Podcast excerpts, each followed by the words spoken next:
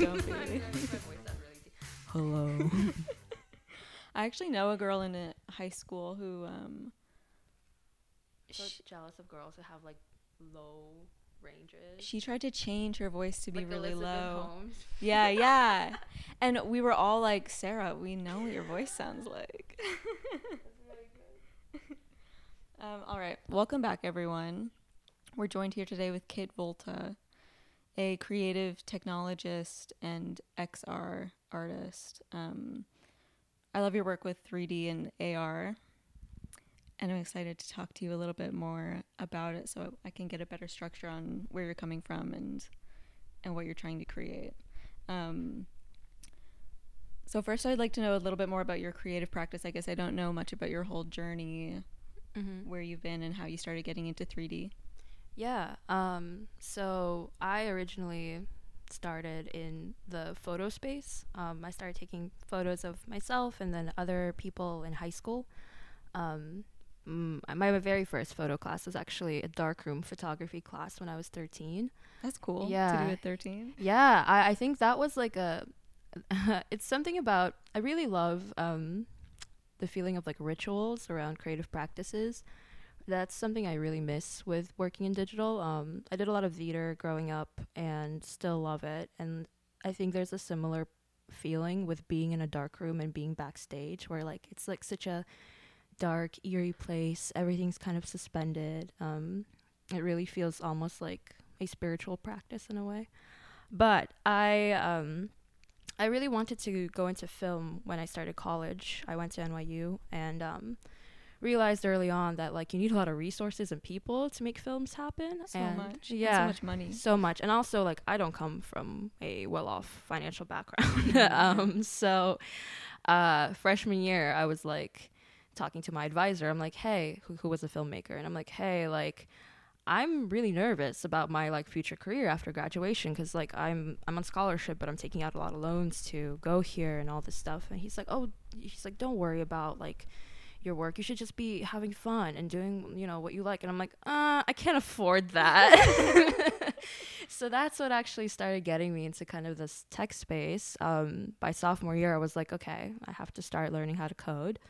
Um, I to mentally method prep myself. I binged all of Silicon Valley to get into the mindset, and then um, freshman, ye- uh, sorry, first semester, sophomore year, I took a one-on-one private lesson with a professor on new media art, and she was really the person who introduced me to this whole world uh, of just like interactive art and technology. Um, I saw a lot of exhibits and performances uh, that used tech that I've never seen before, and it kind of still captured the same feelings that I really enjoyed about film and theater and photo.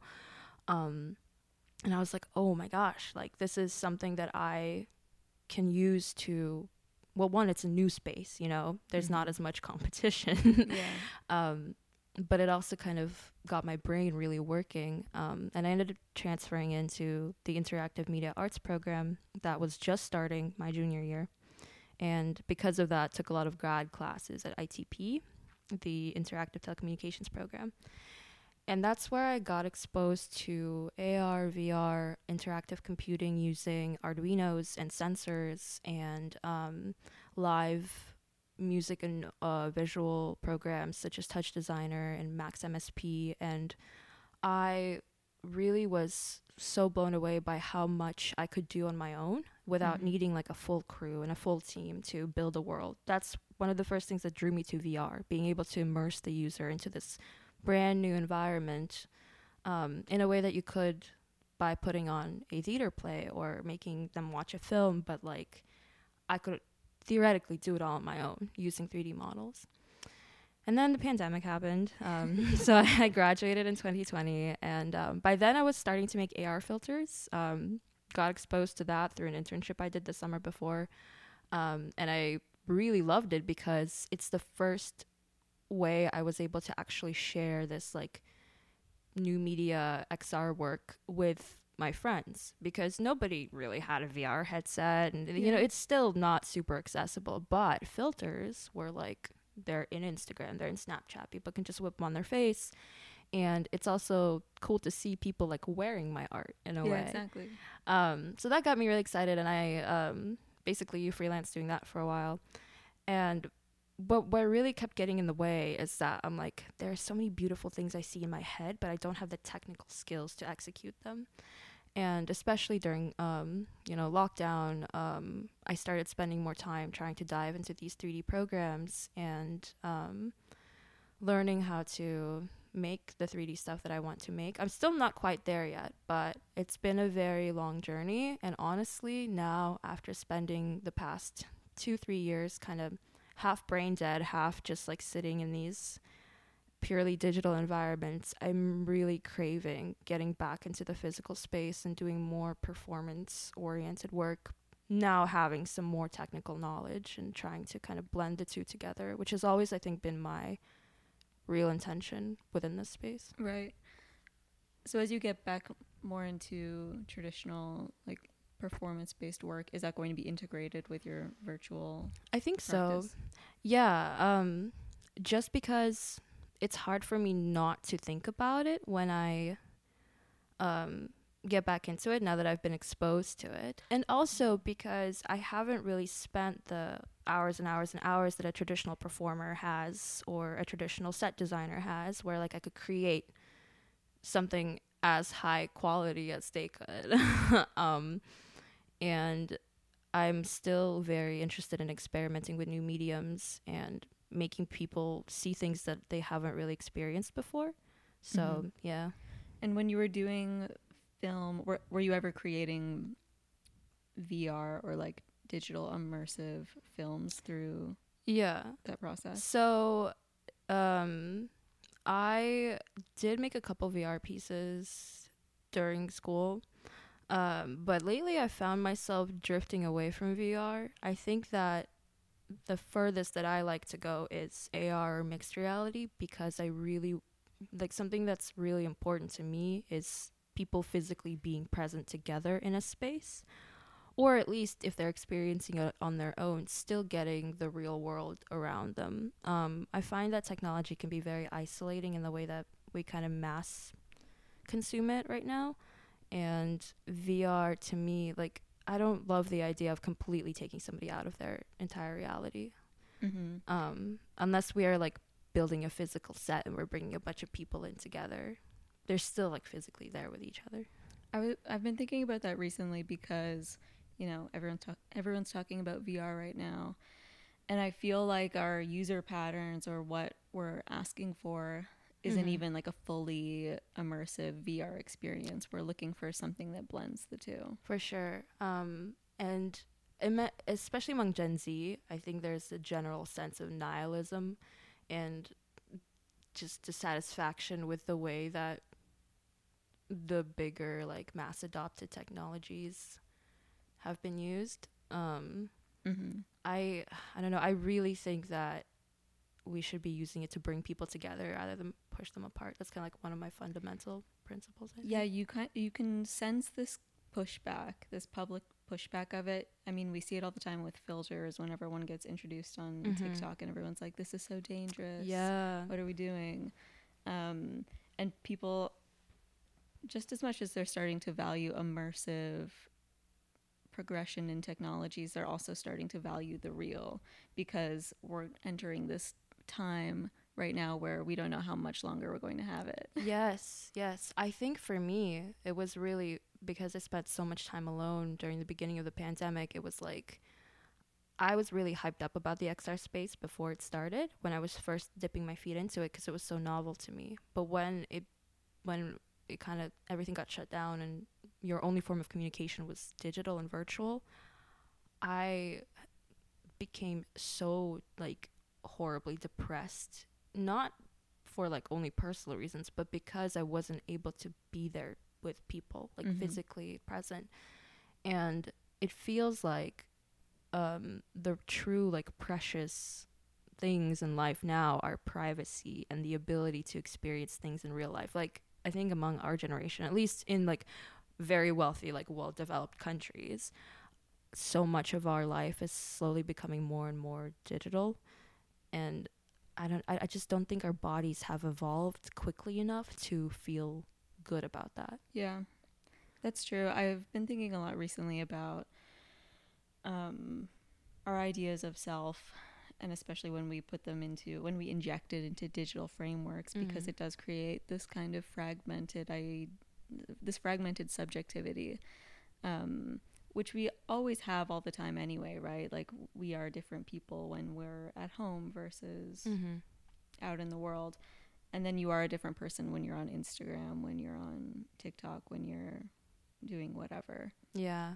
I feel like growing up on social media, I've gone through several waves of like my character building Yeah. or or whatever. Um I definitely I think I'm at my most healthiest right now. but it took a really long time to get there and like I don't think I would be there if I didn't have such a solid network of friends right now that are Mhm. like, you know, I I'm just like happy to be with them offline Yeah. all the time.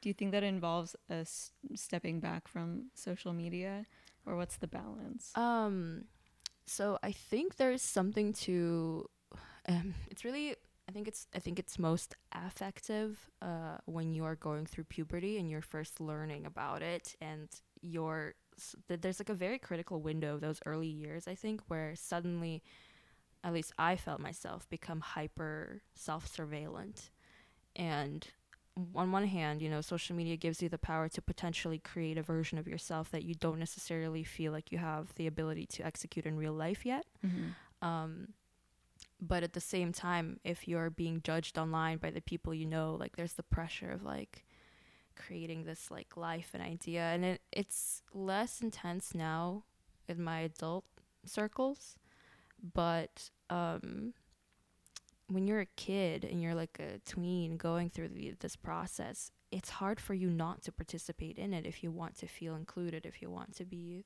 you know, social with others. I think I have taken personally social media breaks in the past, especially when my mental health was really bad. But I also don't agree that completely getting rid of it is the answer for everybody's relationship with it. Because if you Mhm. get, if you're in a place where like there is genuine social interaction you get using social media and connections and networking and stuff. For example, my little sister is completely off social media. Like Yeah. that's like her thing. um and she kept whenever I was bringing things up about it, she kept being like you just got to delete it, you got to get rid of it. But I'm like but you don't understand like the 99% of the relationships I've built after graduating has been and she's in college right now. So she's able to socialize in person and Right. meet new people organically whereas with me like the most valuable relationships I've built after graduation with creatives and um, other people has been started on social media. Yeah, true. I feel like in this space, it's. I couldn't imagine trying to do Mhm. it without having any kind of platform to access people or yeah. them.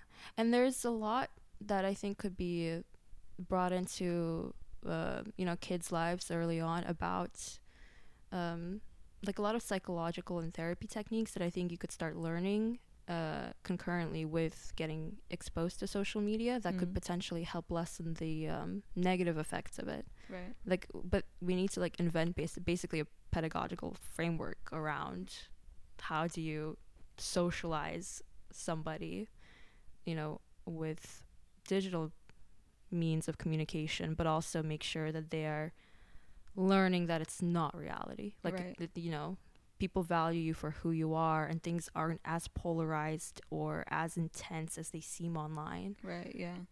It does seem like there's too much blending right now between mm.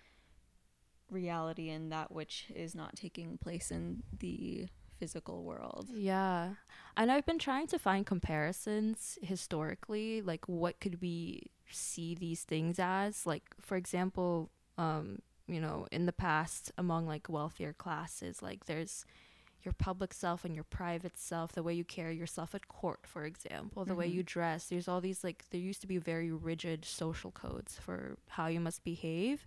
Yeah. And I think that could be compared to this, but I think it is such an unprecedented medium because there are so many different types of social groups that exist online and each one has their own set of rules and good and bad things about them that like you just have to be flexible as you're navigating your way through it um, and try to make uh, conscious decisions to like spend time with people offline so that you don't get too warped in your perspective of life. Very Yeah. true.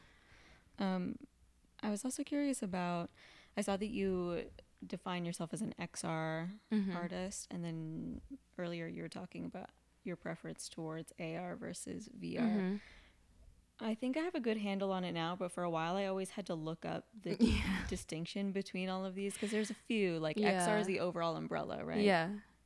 So, um, yeah, I constantly change it because another part of me like l- really loves physical computing, and that has nothing to do with extended reality. It's just like using sensors in the physical world to react to your body and input.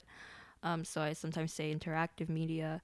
XR is the overall uh, umbrella term for I think any digital technology that takes reality and alters it in some way for the user, primarily through visual input, I think. Mhm. Um, I don't really. Uh, uh, so mixed reality, I think, uh, is used as kind of like the bridge between the two, because it does take an input from the real world and show it to you, but also adds on content. This can be achieved through pass-through video, which is kind of like what the new Apple headset is. It's not really an AR device; it's more of a VR headset where like you don't see the real world through clear lenses. You just get a video re like a video feed of what you're seeing. Right, right. So it's not like true, true reality. Whereas, for example, the Magic Leap headset has clear lenses, and you actually like you and I can just look at each other and we as normal. Um, and then virtual content is projected as an added layer on top of it. Interesting. I didn't know that about the the Yeah, Pro. It's a yeah. video feed. It wasn't super clear to people who don't work in this space, Right. um, and that's also why the eyes look very strange in the the ads Yeah, yeah. because it's actually there's a two way screen. So there's a screen facing you, and then there's outwardly facing screen, and the outwardly facing screen uses the camera capture of your eyeballs and then reprojects that. So you're gonna look like a strange little fish creature when you wear it. I understand why they did it though, because if you're using it in public and you like want somebody to know that you're paying attention to them, it can like show the eyes. Same as like if I'm wearing AirPods, I can take an AirPod out and be like, "Hey, like I'm listening to you." Right. Yeah. Um so when I look at your work I notice that a lot of it is based around yourself Mhm. and I mean my assumption for that is when you're developing these kinds of AR filters or designs whatever the easiest person to put them through is yourself. Mhm. You know, you're always right there. But I was wondering what your relationship is with yourself and your body Yeah, and your art. it's very twofold. So I think the most straightforward answer is practicality. I you know, I work at home. I don't have very many people nearby that I could like call up instantly, be like, "Hey, let's like develop this thing together, and also let's use your body for it." Um, so it is the fastest way. But I started doing that even before I got into digital media. I started with self portraiture, and I think it comes from my desire to, you know, be on stage and perform and act. Like Mhm. all I ever wanted growing up was to be an actor and or a musician and kind of build a character that is kind of like a myth a larger than life creature and develop a whole world around them um, and i think that driver continues into my current practice and i think it's still what i probably truly want to do the most deep down um, i i was thinking about it a lot and i'm like damn it's so true like i can't i just it feels like if i were to use someone else for it, it wouldn't be fully fulfilling for me. And it feels like a need for attention and validation and affection that I guess I didn't get a lot as a kid and I still crave now. Um, but it is interesting because they are characters. They're not really who I am. Okay, yeah, that's what I was going to Yeah, yeah. It's it's still just like this like thing that I'm creating. It's absolutely not an accurate representation of who I am in real life. In real life, I love other people. I love studying other people and like paying attention to them, meeting new people and like gaining insight on how we as human beings work.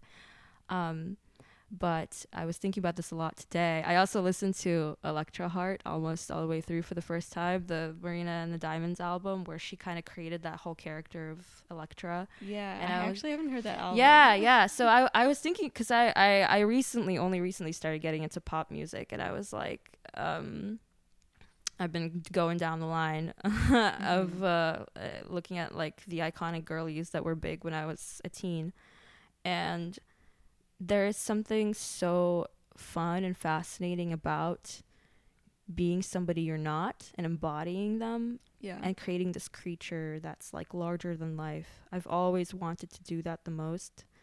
Um, and it's just fascinating to build it. And also, I I don't feel like I have the authority to speak on topics other than the things that I experience. Mhm. Just because um like I look at people who make work about um things that are not inward focused and I'm always really impressed by it because I'm like you are so interested in this subject and you've done so much research, you know, to to truly pay a tribute to it in such a incredible way. Whereas like I have never found something external that was as motivating for me rather than like how can I use myself as a performer and an actor and like create a creepy little world around myself that will Mhm. make people feel interested in me. Part Yeah. of it is, you know, I want affection and attention, but a part of it is also just like a fascination and seeing if I could replicate something that people that I have looked up to in the past have done yeah. in a new way.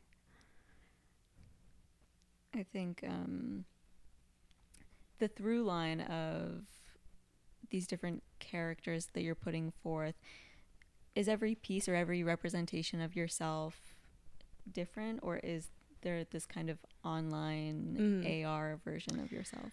I think that um, there is a character that I've been workshopping since I was like 13 that was intended to be a musical artist. And I think that that has just continued existing in my. I've been trying to kill it off. I've been want like I've just gone.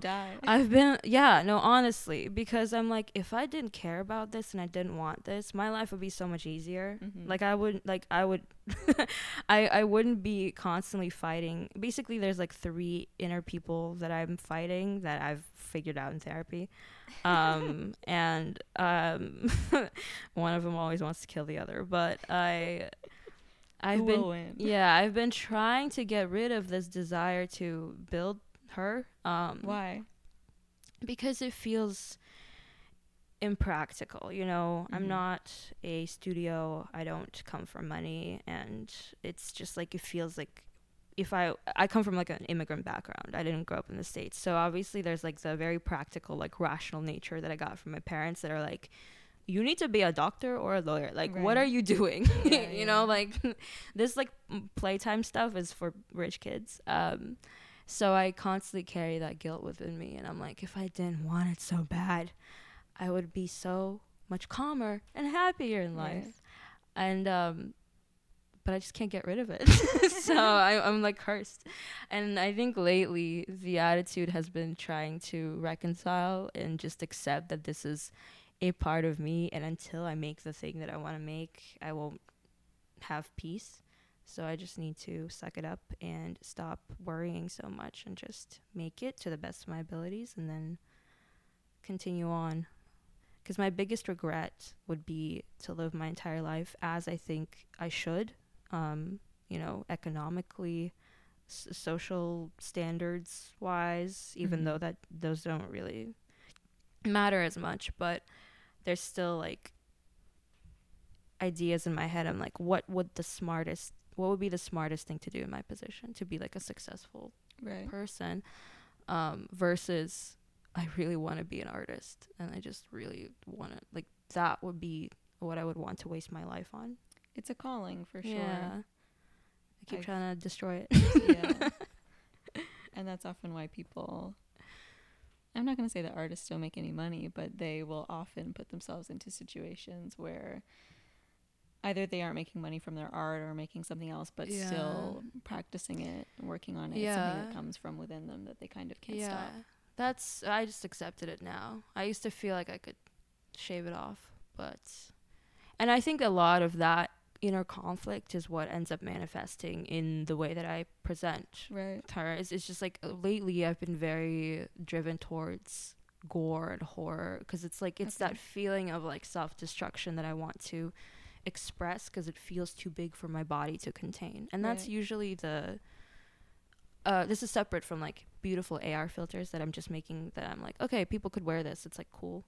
Um, the stuff involving my face and my likeness is very like I need to scream and I need to tell you that I feel horrible inside and I just don't know how to do it in like a non um, upsetting way. You know, art's like a safe place to let all the feelings that you, you know, aren't socially acceptable out because then people look at it and they're like, oh, yes, I understand. I, I. I get it. Yeah.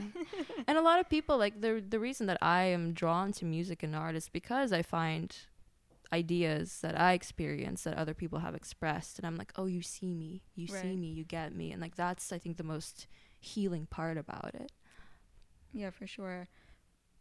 We definitely don't have this constant platform in our daily lives to express certain Mhm. feelings that we have, even if we feel like they're screaming out inside of us. Yeah.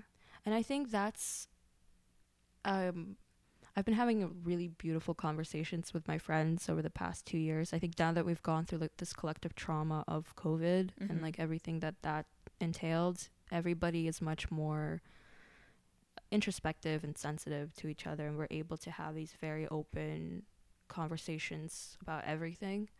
Um but it still just doesn't feel like I still have like a, a lot of anger that I don't really like to express in my day to day life because, you know, why would I add to the pain of somebody else? And, and just like in general, it's not really going to do anything for me. Right.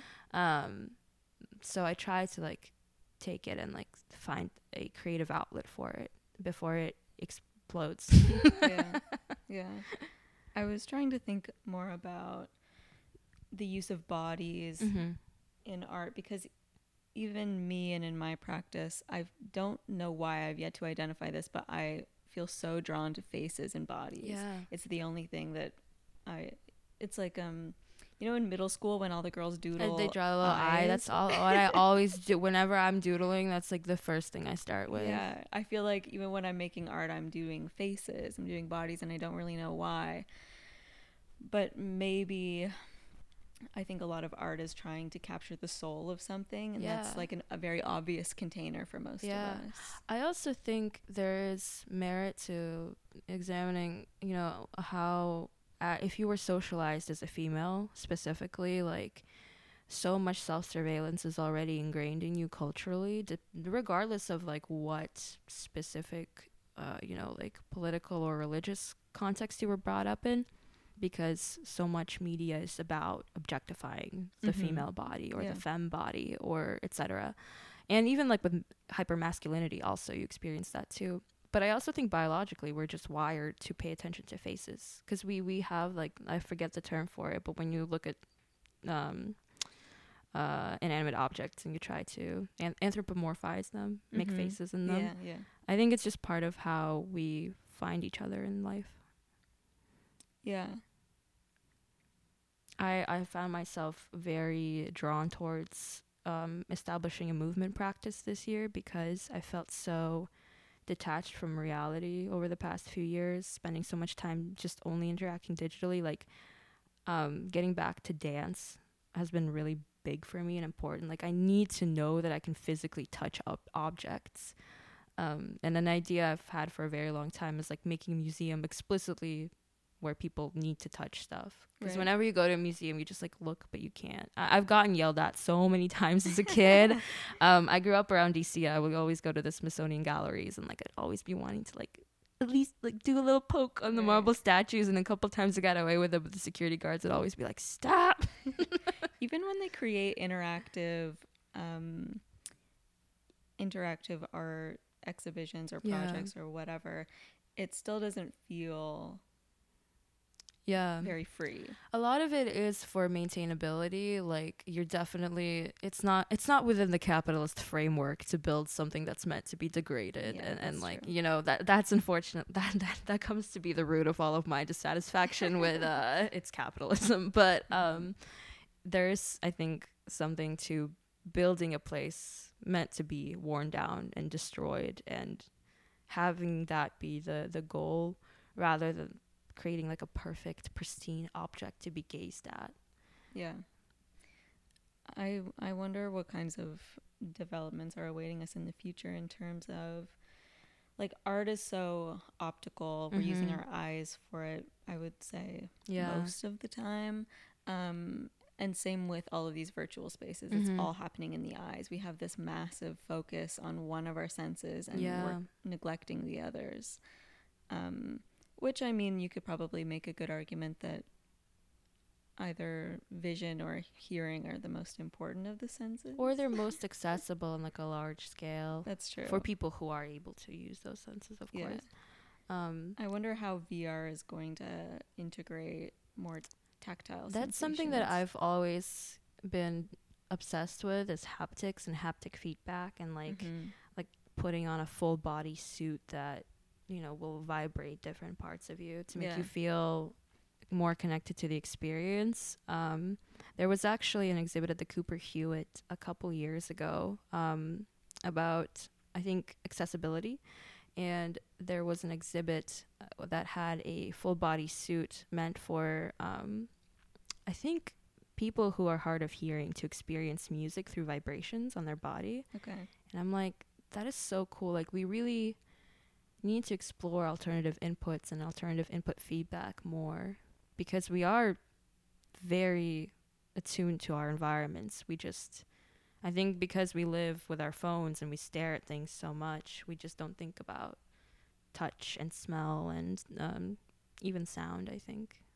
Yeah, it seems like they aren't as highly valued in Mm. our culture.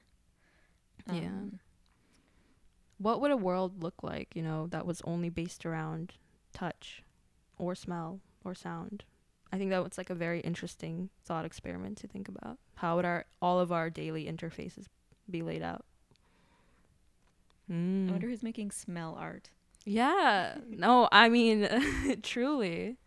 Because yeah, just what you were talking about in terms of creating digital art, yearn for the tactile. You need to Mhm. be able to go out in the world in order to offset this Yeah. hyper concentration that you have through one of your senses. And then by doing that, you're kind of isolating the others. Um, so, do you think that AR is an escape from reality, or is it a way to become more immersed in it? I think that the reason I gravitate towards AR is because it's explicitly designed to be an additive layer and not completely remove you from it. So, my day job, I work in an enterprise AR setting, and a lot of those applications are just kind of like AR as a utility. Like, how can we use it to help us do tasks that we already do, but a little bit better and a little bit easier?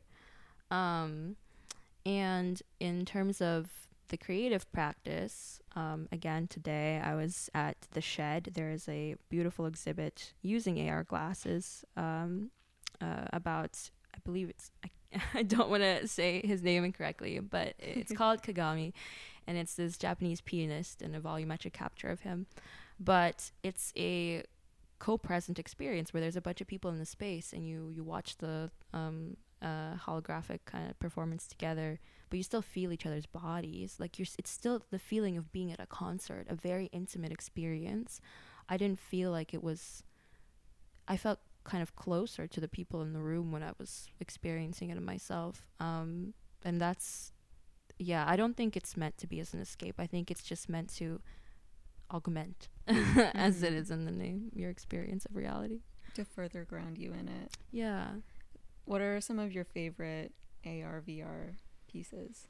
I think that well, the one that I've uh, been experiencing uh, today has been really beautiful. Um, honestly, I have not consumed as much VR content because again, it just doesn't feel as great for me. Um, it's really funny because I've worked in it for several years, but I honestly don't actively go out of my way to consume exhibits in the space because I feel like I touch it so much every day that like Mhm. I get more inspiration from traditional art. So I can't really name anything off the top of my head. No worries. And what about your own work? um, are there specific examples that you find best represent the goal that you're going for or what you're trying to create? Yeah. Um, honestly, there was a short film I made in high school um, about uh, kind of like somebody's inner critic coming out of their head and like physically being embodied by a performer talking to them. I think that's still a theme of just like my own inner conflict that I'm trying to capture. Um, uh, it's still up on YouTube somewhere, but I'm not like showing it publicly.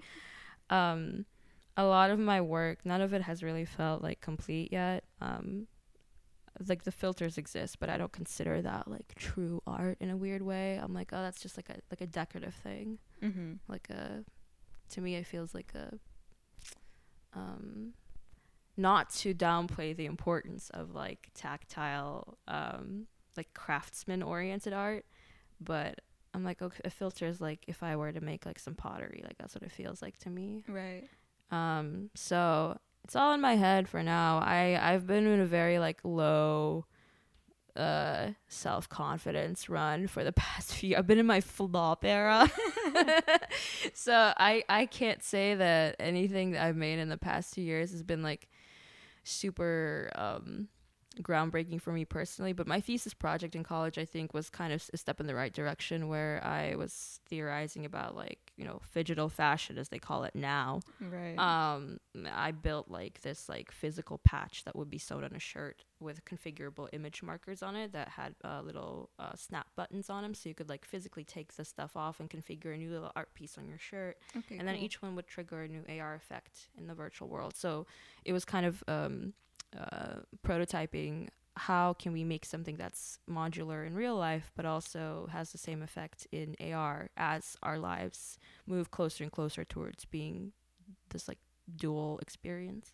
Right. Yeah. Very interesting. I I would like to see it. Um, but I also like your filters, and I think I think they can be art pieces yeah. in and of themselves. Unfortunately, the way that they have been initially presented to us, it doesn't really way. I think I'm craving more of like a story narrative structure that is much more um like theater performance, like Right. like something with like duration and progression and change over time in it, um, rather than like a singular object. I, I think I see filters as like sculptures, Right. um, or clothing, in, a- in a way. Um, and it's just like not enough for me. I want like a little bit more of a story arc.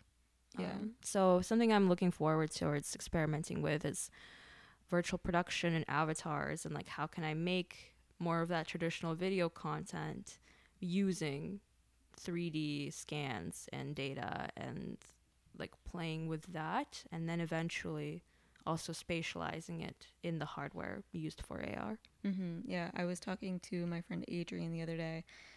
I don't know if I mentioned this at the beginning, but I intended this for B to kind of, I intended for this to be a a two part episode or Mm. piece that I'm putting out about our digital selves. Mm-hmm. And Adrian has an avatar that they Mhm. use for their art pieces um, and for their performances Mm-hmm. and it is this kind of digital version of themselves.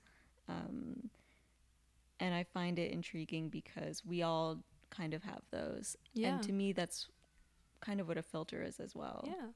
right? It's an uploaded version of yourself that you are able to manipulate in order to change the way that you present yourself to the world. Yeah, it's uh I have listen, the longer I work in the field, the more I have so many like negative thoughts about it, but also it is still I think tech in itself should be used as a tool um and then depending on what your intentions are, what you create with it, it could be the result could be like good or evil, but um yeah, it is it's really crazy to have these little miniature sim versions of yourself running around and you can make them do whatever you want that you couldn't do in real life. hmm It also seems like the most of the ways in which this is presented to us, it uh, preys on our self consciousness a little bit. Mm-hmm. Oh yeah, if you're talking purely about like beauty filters, yeah, for sure. I finally reached a place over the past like year and a half where I'm just like accepted that like human bodies or like my own to myself is like inherently disgusting and won't look like what like the perfect stuff looks like but somehow through that it's like a deep final contentment with it i think i just like did a lot of introspection and like thinking about the lives of my my my mother my grandmother my great grandmother like how they Right. experienced life and beauty in the world and trying to just like every time i get too hung up on it like reach back into that and be like okay but i'm real you know Mhm. this digital shit could like disappear tomorrow if the servers are down yeah. but i'm real like i just need to make sure that i'm healthy and like the greatest joy i get is still out of just like laughing with friends and physically experiencing something with them and hoping and knowing that like for example if like in, in relationships like people will like me for who i am completely as a physical human being rather than just like based on like what my body looks like Mhm. um but the the surveillance and the self surveillance embedded in social media practices right now is like definitely absolutely not good for our mental health Yeah, it seems like it kind of prolongs this pubescent stage that we're all in where you're desperately trying to fit in Mhm. and look like how most people should look. yeah And now I don't know. It, it's hard for me to say like a hundred years ago if people ever truly grew past it. Probably not. But I would maybe make an argument that they became more at peace with it at an earlier stage. I also think aging has been like the biggest focus of that in, in my life. you know, as we age, like, because um, again, you know, being in a femme presenting body, being socialized as a girl, majority of my life, um, there's a lot of like weird pressure and uh, objectification that you experience where like oh if you're like a young girl you know you're desirable because you're young and beautiful etc and like part of you hates your uh, part of me hated myself because i'm like i don't want men like creeping on me Mhm. and then like you hit an age where you're like suddenly losing that desirability and then you're like, "Oh no, now I'm like an old hag and nobody wants to fuck me because I don't look like a prepubescent child," Right. which is also extremely messed up.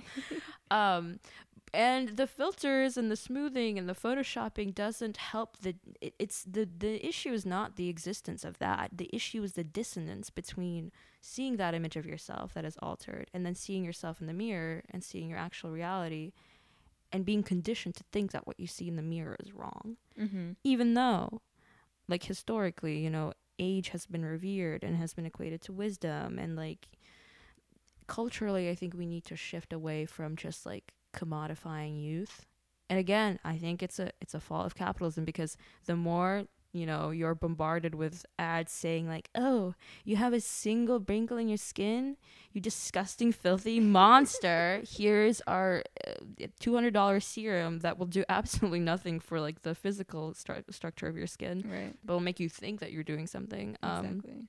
for me the biggest improvement has been after like analyzing how consumerism affects my self-perception and just like once you decouple that it starts to get a little easier.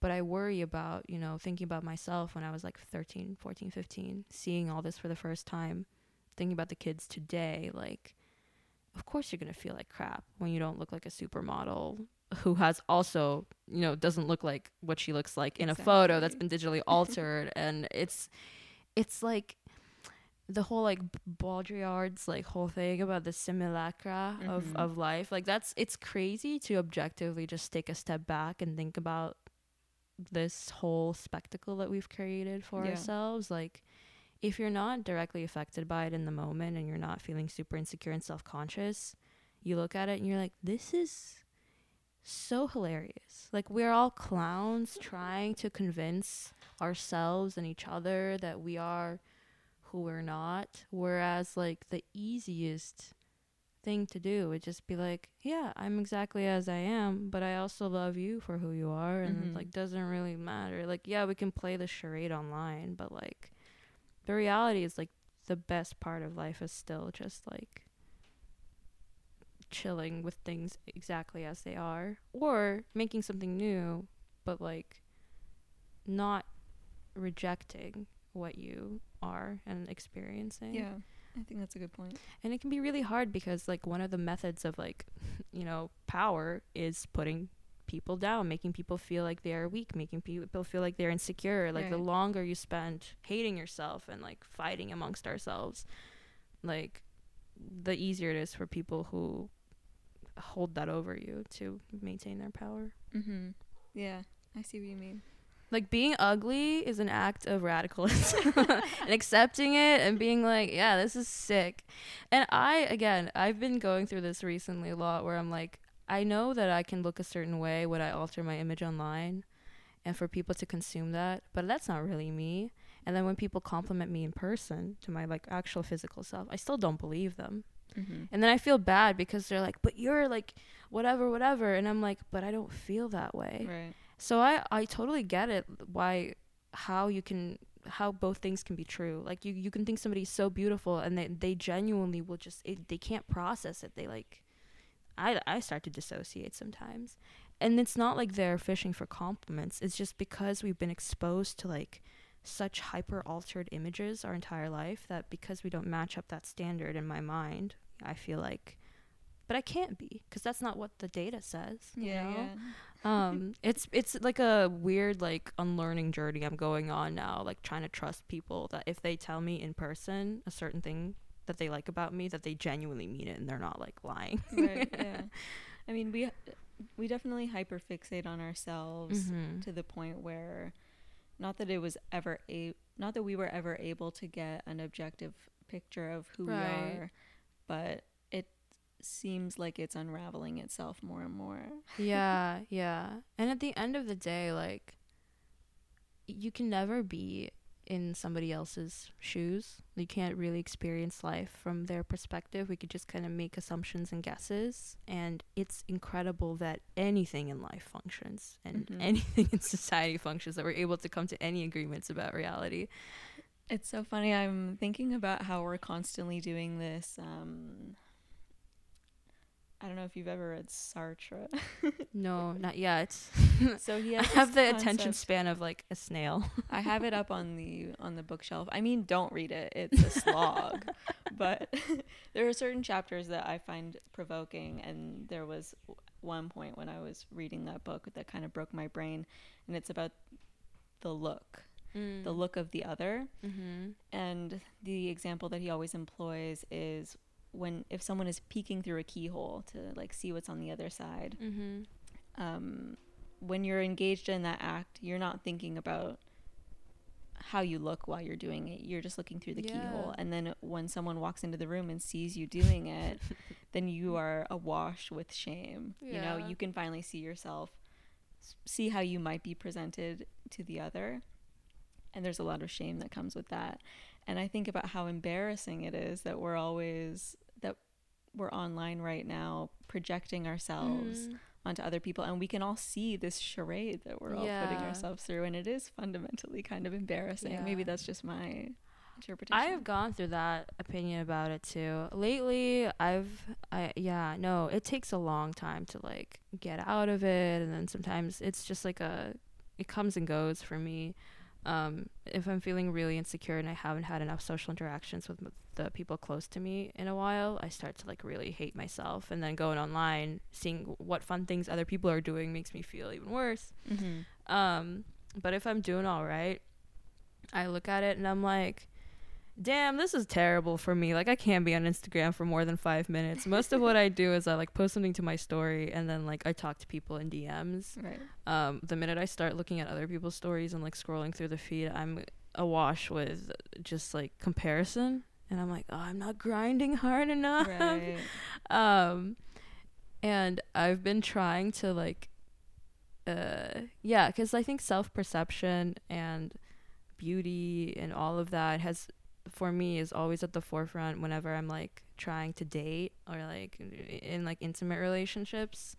Um so trying to like, for me lately i've been trying to put myself out of my comfort zone and just like meet as many people as i can and talk about these things with them. Yeah. Um like partners or potential partners and like um the more diverse points of view I'm kind of getting from them and their opinions about it and, and myself and also with friends the more I'm able to when I'm in the moments of extreme like self judgment and self doubt, step back and be like, okay, but we know from past experiences that we're a lot more similar to everybody else than we think we are.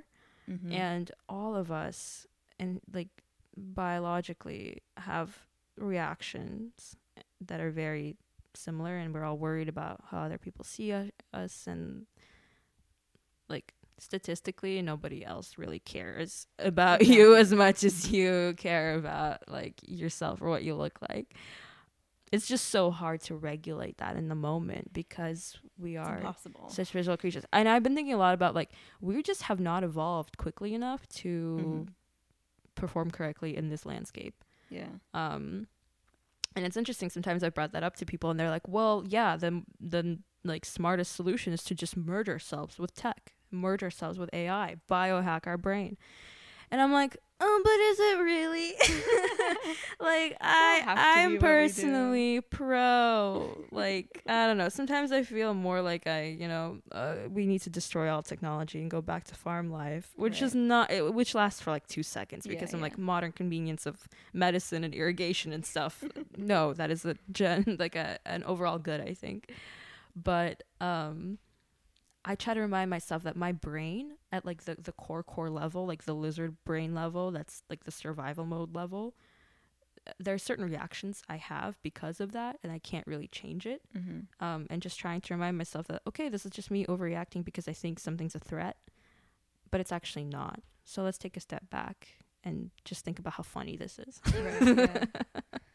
um, so in, in terms of the AR projections of yourself that Mhm. you put up, what kinds of worlds are you trying to immerse yourself in? Yeah, I think most, I mean, most recently, the stuff I've been brainstorming in my head is all about just like s- self devouring and like the, the evil version of me coming Yeah. out and like just like blood and murder and hell and like all the scary stuff that I feel like um, growing up, I was really obsessed with pleasing authority and being a good girl and like really smart and perfect and put together. And everybody would like tell me how smart I am, and that's my only value. So I think I just really want to express the extremely primal anger and craving and hunger that I feel inside that I feel like I have not been able to express in a in my real life Mhm. um and just creating this like very carnivorous version of myself. So what kinds of scenarios does that result in? um just like uh the stuff that i've been thinking about doing vfx on is just like me like unzipping my body with the skin peeling off to reveal some sort of like cyber hybrid skeleton. Um anything to visualize the anxiety i feel about technology and human life and like exploitation coming together um b- I'm looking to work with some video to a, uh, mocap AI tools, and I have some models and avatars of myself that I've made. So a lot of just like very like uh, fetish wear adjacent, BDSM adjacent stuff, basically. just because it's not like how I am in my day to day life. When Right. people meet me in person, a lot of times, especially, it's like, especially through dating apps they meet me in person they're like wow you're so like normal and chill where you like project a very dommy mommy image mm, online and i'm like yeah because there's like the part of my brain that i don't think is socially acceptable of course Right. i'm not gonna practice it in my day-to-day life because it's just not you know practically viable Mhm. Yeah.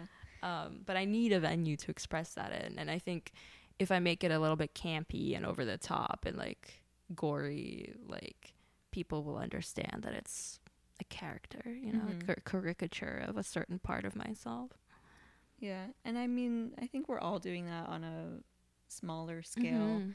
We're all projecting Yeah. these things that we feel we hold inside of us that we can't materialize into the real world or it's not acceptable. Yeah. My favorite thing is meeting people I know from the internet in person and becoming their friend and like it's like I'm in on the joke. Like I know I the, the the dramatic Yeah. irony of like who you are in real life and what you choose to show and sometimes when I haven't spent enough time in person with someone and I only get their like image and then after a while like go and talk to them and they debrief me about their life, I'm like, "Oh my god." And I was out here thinking that you were like this like god Mhm. whereas actually we're literally the same. Right, yeah.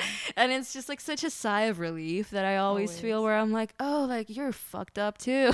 yeah, yeah.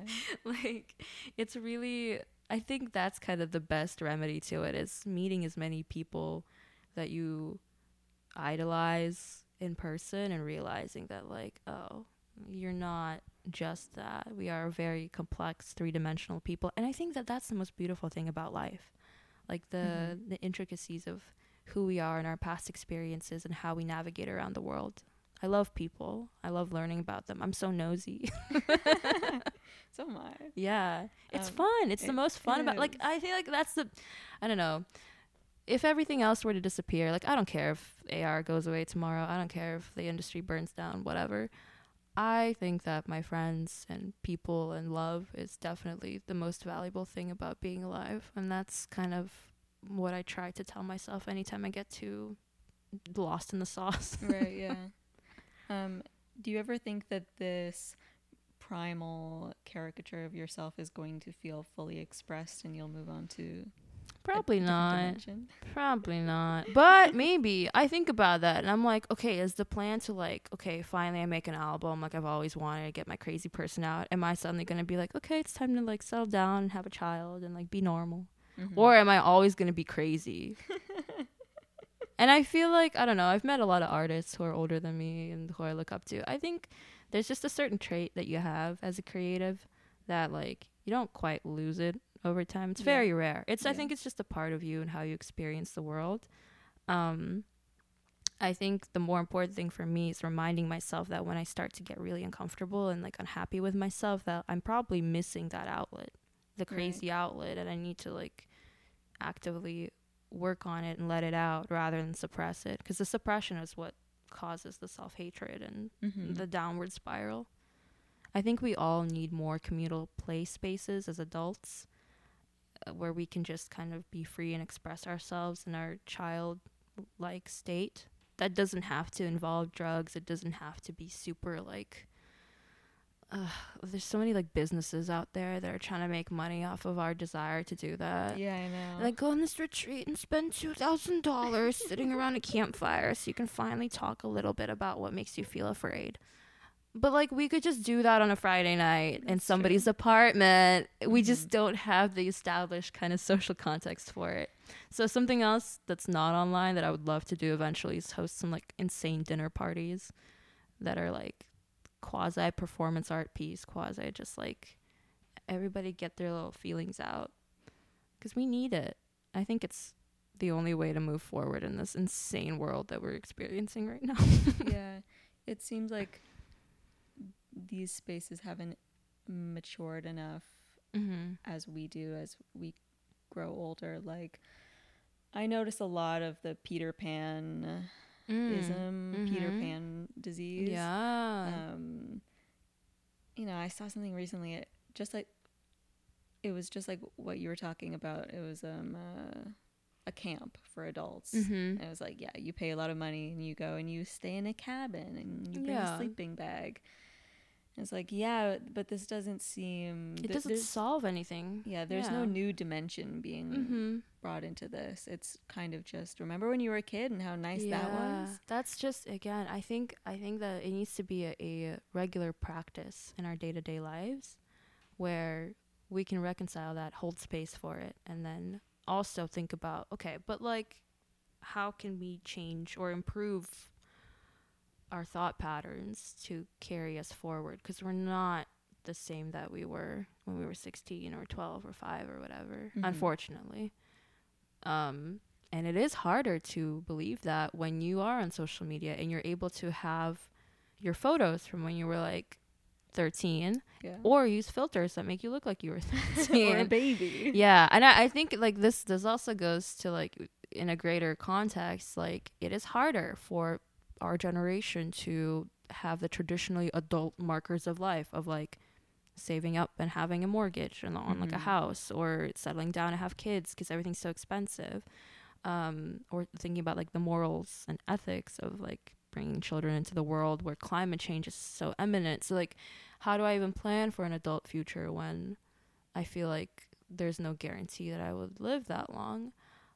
You're gonna a And- VR Yeah. experience of being married with children. Yeah. uh, Well, I personally want a VR app of going on a date with Robert Pattinson where he's just like extremely rude to me and really strange. And I think like that that's the kind of stuff that I would make personally. um, but it definitely I, I think that uh, for all of the kind of like all the things that I dismiss, I think there is still value in creating um, healing projects of like mimicking an interaction that you didn't get as a child or you Mm. can't get right now. But it needs to be done in a way that you know acknowledges your pain and allows you to have a ritual that kind of gives you the thing that you didn't get.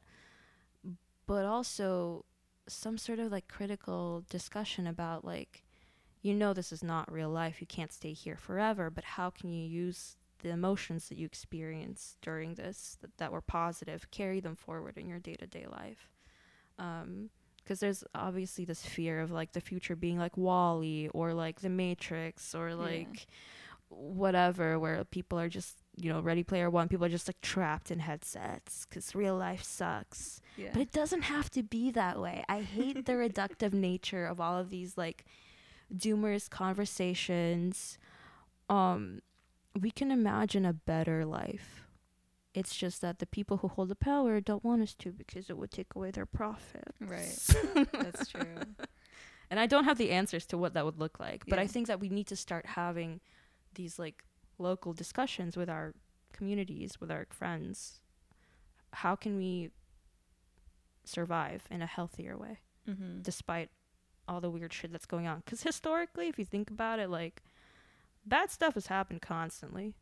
So, even though tech is new, the the upheavals, the diseases, the weirdness, I, it's been happening for centuries, and we've still survived. You know, Yeah. so I'm trying to think right now of like therapy VR where your dad is nice to you. yeah. Well, honestly, uh, I don't know. I there's so many startups out there. They're like therapy VR. Really? I haven't. There's I've lots. There's lots that What like people ta ta. I don't know. A lot of them are like meditation and like all this other stuff. Okay. I think the um the stuff that kind of gets me irked is like a lot of them just use that as a marketing ploy to get funding and the product that they deliver doesn't actually resolve anything internally Yeah. for the user.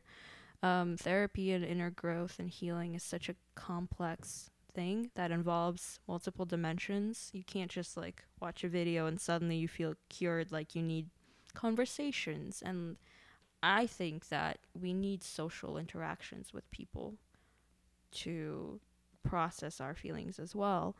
Um, so there's yet to be something in that space that I find super effective, but it has been proven to like um, help in certain cases. For example, for people with phantom limb syndrome, um, there Mhm. have been VR experiences built where it allows them to kind of visualize their pain being relieved in the virtual space and because our brain is so like getting the right sensory input the brain is able to finally let go and the pain goes away Right. um i think it's just still it's we're still so early Mhm. like even though apple is releasing this headset and people are like making these insane claims about the future the reality of it is like we're still so far from having the tech to fully like make yourself want to live in this space know. for the rest of your life that like it's it's not as it is great there are use cases i think people should try to build stuff with it and try it to you like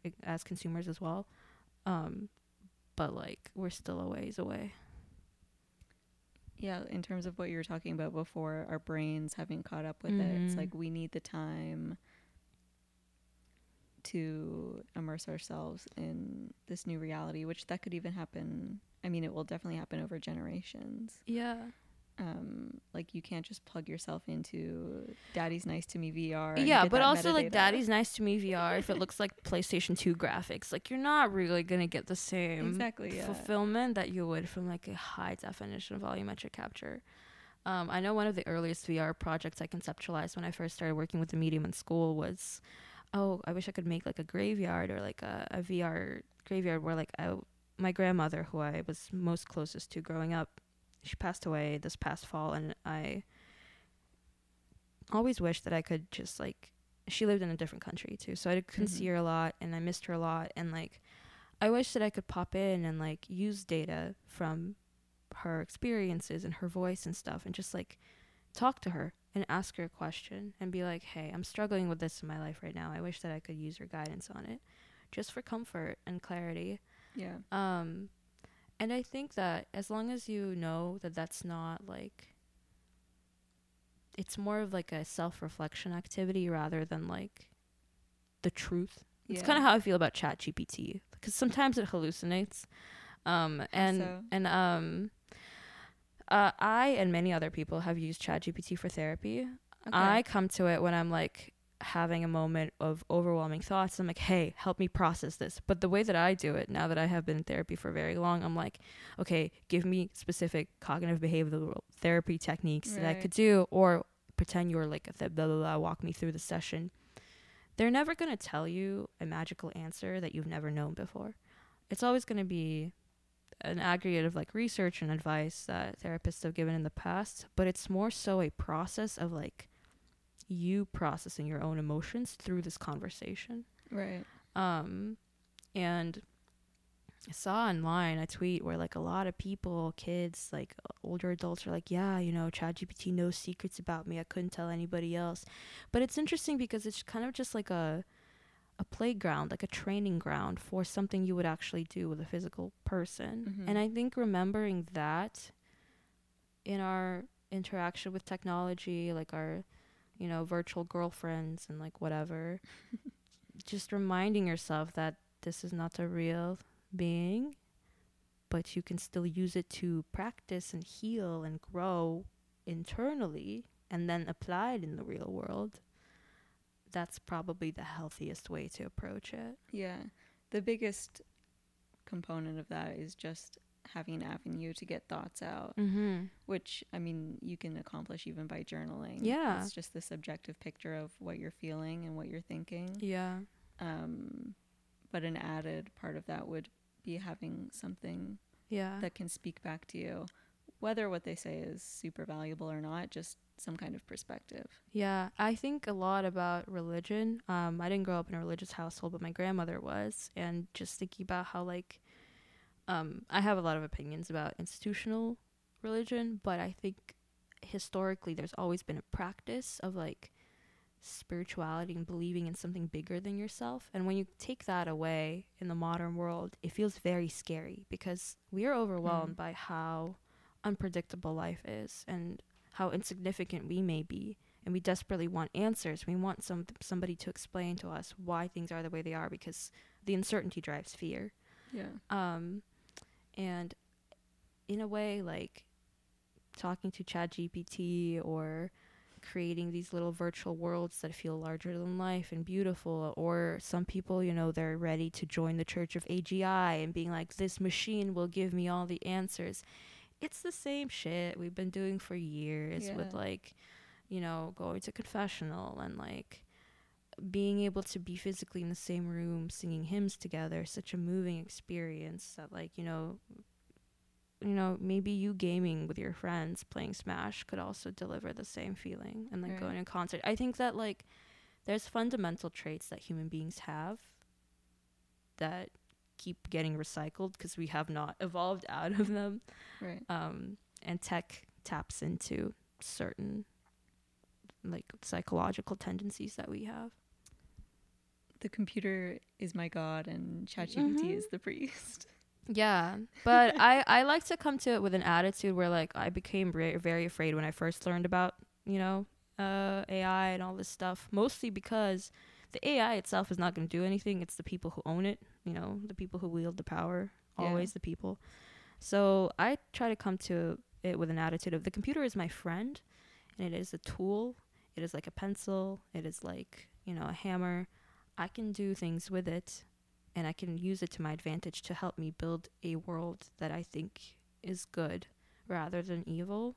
And I think there are enough people in the world, especially technologists in the world, who have, you know, more helpful and less profit oriented ideas. It's just you don't really see them surface because they're not the companies pushing out the the products. Yeah, that's true.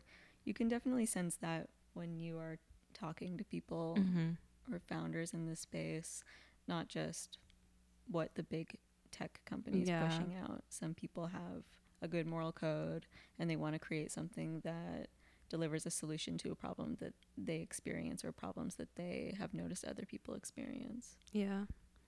I think that everything is less black and white than it feels online. And I have a hard time remembering that sometimes. That's Mhm. something that I keep trying to remind myself of. Yeah. All right. I think we've done about an hour. Is there anything that you would like anyone to know about where to find your work? Ah, sure. I am on Instagram, Twitter, and the internet at kitvolta or kitvolta.com.